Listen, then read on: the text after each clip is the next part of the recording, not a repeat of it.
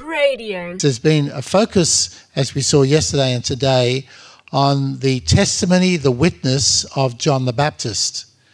As you're aware, John was sent to prepare a way for the Lord, but then he was still obviously present when Christ appeared himself. And of course, the baptism in the Jordan was that very significant moment of meeting between John the Baptist and, and the Lord.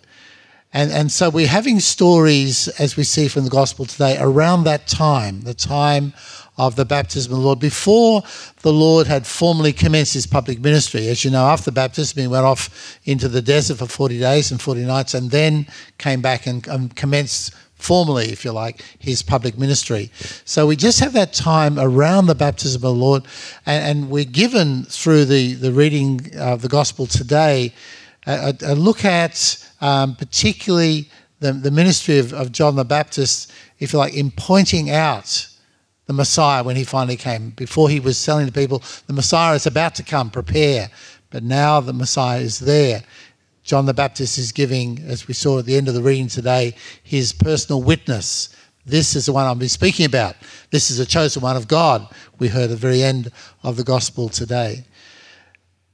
We have in the gospel, today's gospel, just a couple of very interesting comments made by John the Baptist about Jesus and about his mission, his ministry. The first one is really, when you think about an extraordinary statement that John the Baptist makes. Words that we're very familiar with from Mass, of course. He says, There is the Lamb of God who takes away the sins of the world. That's an extraordinary statement when you think about it. Because what John the Baptist is announcing here is quite precisely why Jesus came. The Lamb, of course, the Lamb of God, is a reference to the sacrificial lamb. That, as you know, each Passover, a lamb would be sacrificed. And it goes back, as you know, to the, story of the Exodus and the lamb being sacrificed, the blood freeing the people from the, the angel coming over and, just, uh, and killing all the firstborn of the Egyptians. So when Jesus, when, when John describes Jesus as the Lamb of God, he's straight away directing attention to why Jesus came. He was to be the lamb who was to be sacrificed. So that again is is uh, an extraordinary revelation about the purpose and the meaning of the coming of Christ. The chosen one of God would come ultimately to be the lamb who would be would be sacrificed. And as I said, of course, this, these words of St. John of John the Baptist, we say at every mass. And it's really interesting, isn't it? Maybe when we say it today at Mass, you know, we say it three times, don't we? Lamb of God, who takes away the sins of the world, have mercy on us. Lamb of God, who takes away the sins of the world, have mercy on us. Lamb of God, who takes away the sins of the world, grant us peace. Maybe you, when we say we say those words, sing those words today at Mass, we can think back to John the Baptist firstly, and him saying those words describing the purpose of Christ. And of course, then we participate in the fruits of redemption, receive Holy Communion. So that's the first thing that comes out of the, the gospel today. John identifying Jesus as the Lamb of God, the Lamb who was to be sacrificed. The second point of witness that uh, John the Baptist gives is his experience of when Jesus was, was baptized by him in the Jordan. You know the story again, and we'll hear it in a couple of weeks in the Sunday liturgy when we have the celebration of the baptism of the Lord. John is baptizing people, as you know, in the Jordan. It was a, it was he saw it simply as I want you to sh- I want you to come. If you're serious about repentance, if you're serious about preparing for the coming of the of, of the of the Messiah, then what I want you to do is is wash yourself as a way of saying I want to be washed clean I want to be washed clean of my sins. I want to be, I want to be a new person ready to greet the Messiah. Just like if somebody important is coming to your place for dinner, what are you going? You have to go and have a shower, don't you? You get all cleaned up, get all ready. Uh, for the, the, the, the, special guest who's going to come. So that was kind of the idea that, that John the Baptist had. He was preaching, now look, the, the, the Messiah is about to come, so let's get ready. And and, the and his um, baptism in, in the Jordan River was really seen as a washing clean and saying, I want to get rid of all my past life, my wrong things I've done. I'm really, really sorry for what I've done. I don't want to be ready and prepared for the coming of the Messiah. So John, John very clearly understood this was just simply a symbolic action that he was doing, uh, he was encouraging people to do as a way of, of saying, I really want to be ready for when the Messiah comes. And so when Jesus comes up, for, for baptism, as you know the story. It, John said, wait, wait, wait, wait on. this, you're not supposed to be baptized. Um, the baptism is really to get people prepared for you. You know, and, and so John's a bit bit uh, confused by the fact that Jesus wants to to uh, to be baptized, and and Jesus says, just let it, just just do it, just do it. It's okay, John. Just relax. Don't get anxious. Just just just do it. So John, I imagine he's probably a bit embarrassed, a bit awkward, you know, because this was this was not what the baptism was meant to be about. You see, so so so then uh, so John says, "All right, okay, if you want to do it, all right," and and baptizes him. And then, of course, as he tells us today, he sees what happens after baptism. Something extraordinary happens. The Holy Spirit is manifest over Jesus. And in that moment, John the Baptist sees that this is, a, a, a, firstly, a manifestation of the fact that the Messiah is the one anointed with the Holy Spirit, whose power and ministry is going to be driven, if you like, by the Holy Spirit.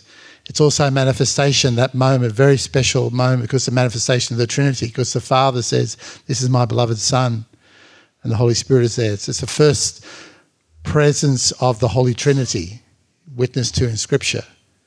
So this event was very significant. And, and of course, what it, it's done, and we realize, is transformed the whole meaning. What John was doing before this symbolic action is now takes on a whole new a whole new dimension because it's it's going to this now when baptisms take place, it's going to be an action of the Holy Spirit. And of course, that's the, the foundation to our Christian baptism. That's why Jesus, at the very end of his ministry, would say to go out to all the world, proclaim the gospel, baptize them. You've got to baptize them, not just proclaim the gospel, baptize them in the name of the Father, Son, and Holy Spirit. So, very clearly, this uh, Jesus had in mind that this moment of his baptism in the Jordan was actually going to, going to take what John had already done, but wonderfully transform it. And, and baptism was actually going to become the critical sacrament, if you like, of conversion. It was going to become not just a repentance to get ready for the Messiah, but actually to receive the Messiah into your own life. So baptism then was going to become